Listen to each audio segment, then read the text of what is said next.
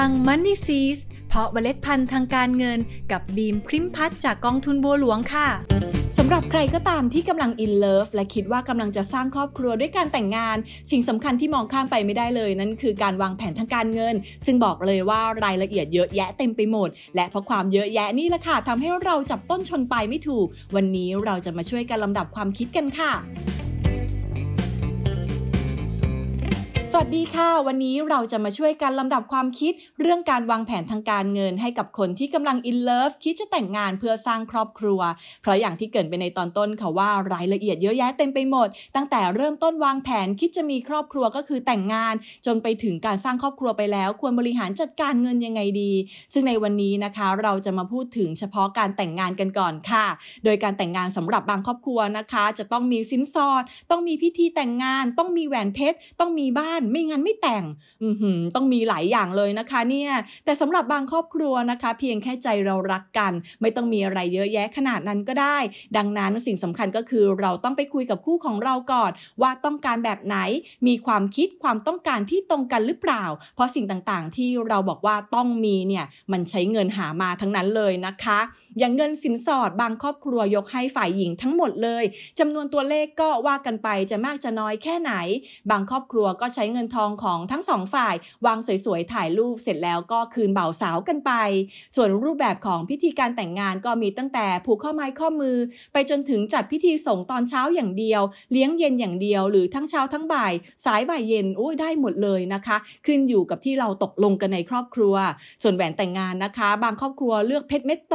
น้ำร้อยแอโร่คัสเพราะมองว่าเป็นการลงทุนบางครอบครัวก็เลือกเป็นแหวนทองแหวนเกลี้ยงธรรมดาเพราะไม่มีอะไรสำคัญไปกว่าหัวใจของเราสองจะเห็นได้ว่าค่าใช้จ่ายสำหรับการแต่งงานจะมากจะน้อยก็อย่างที่บิมบอกเลยค่ะว่ามันขึ้นอยู่กับความต้องการของแต่ละคู่ซึ่งไม่มีอะไรที่เป็นแบบแผนตายตัวเพราะแต่ละคู่ก็มีความต้องการมีกำลังทรัพย์มีสังคมรวมถึงมีทัศนคติเกี่ยวกับการแต่งงานที่แตกต่างกันไปบิมจึงไม่บอกว่าแบบไหนถูกหรือแบบไหนผิดหรอกนะคะพอทุกคู่ล้วนมีเหตุผลของตัวเองแต่สิ่งที่อยากจะให้โฟกัสก็คือต้องพูดคุยกันเองกับคู่ของเราให้เข้าใจเพราะถ้าเข้าใจกันดีก็สามารถที่จะวางแผนร่วมกันได้ราบรื่นไม่ทะเลาะกันค่ะแต่ถ้าหากพูดคุยกันแล้วไม่เข้าใจก็อาจจะสร้างความเข้าใจผิดระหว่างคู่ของเราได้ซึ่งไม่มีใครอยากให้เป็นอย่างนั้นใช่ไหมล่ะคะและที่สำคัญที่สุดก็คือมีความต้องการอยากได้อยากเป็นอยากมีเพราะคิดว่าแต่งครั้งเดียวในชีวิตจนทำให้อาจจะเกิดค่าใช้จ่ายที่เกินความสามารถค่ะหรือพูดง่ายๆก็คือใช้จ่ายเกินตัวจากงานแต่งงานที่ควรเป็นจุดเริ่มต้นของความสุขและการได้ใช้ชีวิตครอบครัวกลับกลายเป็นจุดเริ่มต้นของการเป็นหนี้สินซึ่งเกิดจากการเริ่มต้นสร้างครอบครัวก็ไม่น่าจะเป็นเรื่องที่ดีเลยใช่ไหมล่ะคะเพราะอย่าลืมว่าหลังจบการแต่งงานเราต้องใช้ทุนทรัพย์จำนวนนึงในการตั้งหลักเพื่อสร้างครอบครัวร่วมกันด้วยซึ่งก็อาจจะมีการซื้อสินทรัพย์ใหญ่ๆอื่นๆอย่างเช่นบ้านและรถทำให้เราต้องกู้เงินอีกดังนั้นการเริ่มต้นเป็นหนี้ตั้งแต่แต่งงานสำหรับนักวางแผนทางการเงินแล้วคิดว่าไม่ค่อยสมเหตุสมผลเท่าไหร่ค่ะเพราะเป็นเงินที่จ่ายไปแล้วไม่ได้นำสินทรัพย์อะไรกลับมาหรือเราจะหวังแค่ซองเล็กๆน้อยๆก็อาจจะไม่ cover ค่าใช้จ่ายทั้งหมดค่ะดังนั้นสำหรับการวางแผนการเงินในส่วนนี้นะคะถ้าถามว่าควรต้องเริ่มต้นตอนไหนดีหรือเริ่มต้นจากอะไรดีนะคะก่อนอื่นต้องลองประเมินมูลค่าความต้องการของเราให้ออกมาเป็นจำนวนเงินให้ได้ก่อนค่ะเพื่อให้เรามองเห็นขนาดของเป้าหมายถ้าหากเป้าหมายนี้ของเรานะคะใช้เงินมากเมื่อเปรียบเทียบกับความสามารถในการออมในการลงทุนต่อเดือนของเราทั้งคู่ซึ่งเราประเมินแล้วมันช่างห่างไกลจากเป้าหมายซะเหลือเกินนะคะเราก็จำเป็นต้องวางแผนแต่งงานนี้ตั้งแต่เนิ่นๆค่ะเพื่อให้มีระยะเวลามากพอที่จะสะสมเงินเพื่อเป้าหมายเช่นประเมินมูลค่าสินสอดและงานแต่งที่เราต้องการสมมุติว่าคือ1ล้านบาทนะคะความสามารถในการออมในการลงทุนต่อเดือนของคู่เราอยู่ที่ 20,000 บาทต่อเดือนกรณีที่สะสมเงินไว้ในออมทรัพย์ผลตอบแทน 0.25% ต่อปีจะต้องใช้เวลาประมาณ4ปีกว่าๆถึงจะมีเงินล้านให้แต่งงานเมื่อคำนวณได้ตามนี้แล้วนะคะเราก็ต้องลองมาคุยกับคู่ของเราว่า4ปีกว่าๆรอไหวไหมหรือถ้าอยากจะแต่งไวกว่านั้นก็มีให้เลือก3ทางเลือกค่ะ ทางเลือกที่1ลองคุยกันดูค่ะว่าเราสามารถเพิ่มเงินออมต่อเดือนได้หรือเปล่าหรืออาจจะใช้ทางเลือกที่2คือลองแบ่งเงินส่วนหนึ่งมาลงทุนบ้างไหม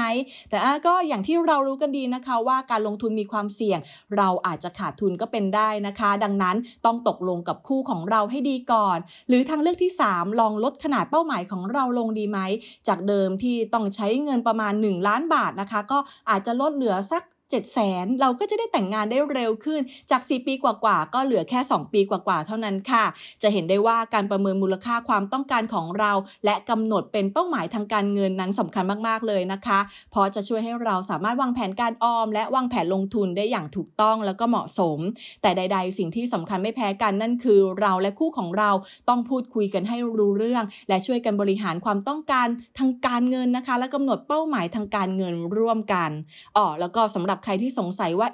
แล้วเราจะคำนวณแบบที่พิมพ์บอกได้ยังไงนะคะตอบตรงนี้เลยค่ะว่าใช้เครื่องคิดเลขทางการเงินค่ะโอ้โหฟังแบบนี้แล้วดูยากใช่ไหมคะแต่ว่าไม่ยากเลยค่ะโดยปัจจุบันนะคะเราสามารถโหลดได้ฟรีจากมือถือทั้งในระบบ iOS และก็ Android แล้วก็ลองศึกษาการใช้งานจาก Google นะคะหรือถ้าอยากให้กองทุนบัวหลวงช่วยสอนก็ได้นะโดยปัจจุบันนะคะเรามีคอร์สสัมมนาออนไลน์ที่ไม่มีค่าใช้จ่ายของกองทุนบัวหลวงซึ่งจะมีการสอดแทรกวิธีการใช้งานให้ฟรีแอบขายของนิดนึงนะคะเอาละค่ะแล้วเมื่อข้ามสเตจของการแต่งงานมาแล้วนะคะลำดับต่อไปก็อย่างที่บีมเกริ่นไปนิดๆในตอนต้นว่าหลายๆครอบครัวเริ่มจะมองหาสินทรัพย์อย่างบ้านหรือรถเพื่อลงหลักปักฐานและเตรียมพร้อมสู่การเป็นครอบครัวขยายหรือมีลูกในอนาคตซึ่งขอให้จำคำโบราณนี้ไว้เสมอนะคะว่านกน้อยทำรังแต่พอตัวอย่างบ้านหรือคอนโดที่เราอยากได้นั้นนะคะนอกเหนือจากความอยากก็ต้องมองให้ไกลถึงทำเลที่ตั้งด้วยว่าเราจะอยู่ตรงนี้ไปอีกนานแค่ไหน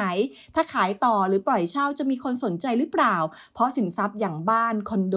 เมื่อกู้ยืมทีสัญญาผ่อนชำระนานเป็นหลัก10ปีเลยนะคะสูงสุดที่เห็นกันตอนนี้ก็คือ30ปีจึงนับว่าเป็นหนี้สินระยะยาวซึ่งตรงจุดนี้สำคัญนะคะเพราะว่าการผ่อนชำระจะกลายเป็นค่าใช้จ่ายคงที่ระยะยาวสำหรับเราและคู่ชีวิตในทุกๆเดือนดังนั้นต้องคิดให้รอบคอบและเช็คบัญชีรายรับรายจ่ายของเราก่อนซื้อด้วยค่ะรวมถึงรถยนต์ก็เช่นกันนะคะต้องคิดให้ดีว่าควรซื้อไหมเพราะรถยนต์คือสินทรัพย์ที่มูลค่าลดลงทันทีที่ซื้อแม้ว่าจะให้ความสะดวกสบายก็จริงแต่ต้องคิดถึงค่าใช้จ่ายอื่นๆที่ตามมาด้วยค่ะไม่ว่าจะเป็นเช็คสภาพซ่อมบำรุงประกันพรบค่าน้ำมันทุกอย่างล้วนเป็นค่าใช้จ่ายที่เราและคู่ของเราต้องรับผิดชอบร่วมกันค่ะโดยสรุปก็คือการวางแผนเพื่อแต่งงานเป็นเรื่องที่เราต้องใส่ใจรายละเอียดให้มากเพราะทุกอย่างล้วนมีค่าใช้จ่ายทั้งนั้นค่ะดังนั้นต้องวางแผนให้ดีตั้งแต่แผนการออมแผนการลงทุนโดยเฉพาะแผนค่าใช้จ่ายซึ่งสำคัญมากๆเลยนะคะและก็ต้องรับผิดชอบให้ดีด้วยเพราะเราไม่ได้อยู่ตัวคนเดียวแล้วนะอิจฉาจังเลยค่ะแล้วกลับมาพบกับ Money Seeds เพราะเมล็ดพันธุ์ทางการเงินกับบีมพริ้มพัชจากกองทุนบัวหลวงขอให้เมล็ดพันธุ์การเงินของคุณเติบโตอย่างสวยงามและยั่งยืนค่ะ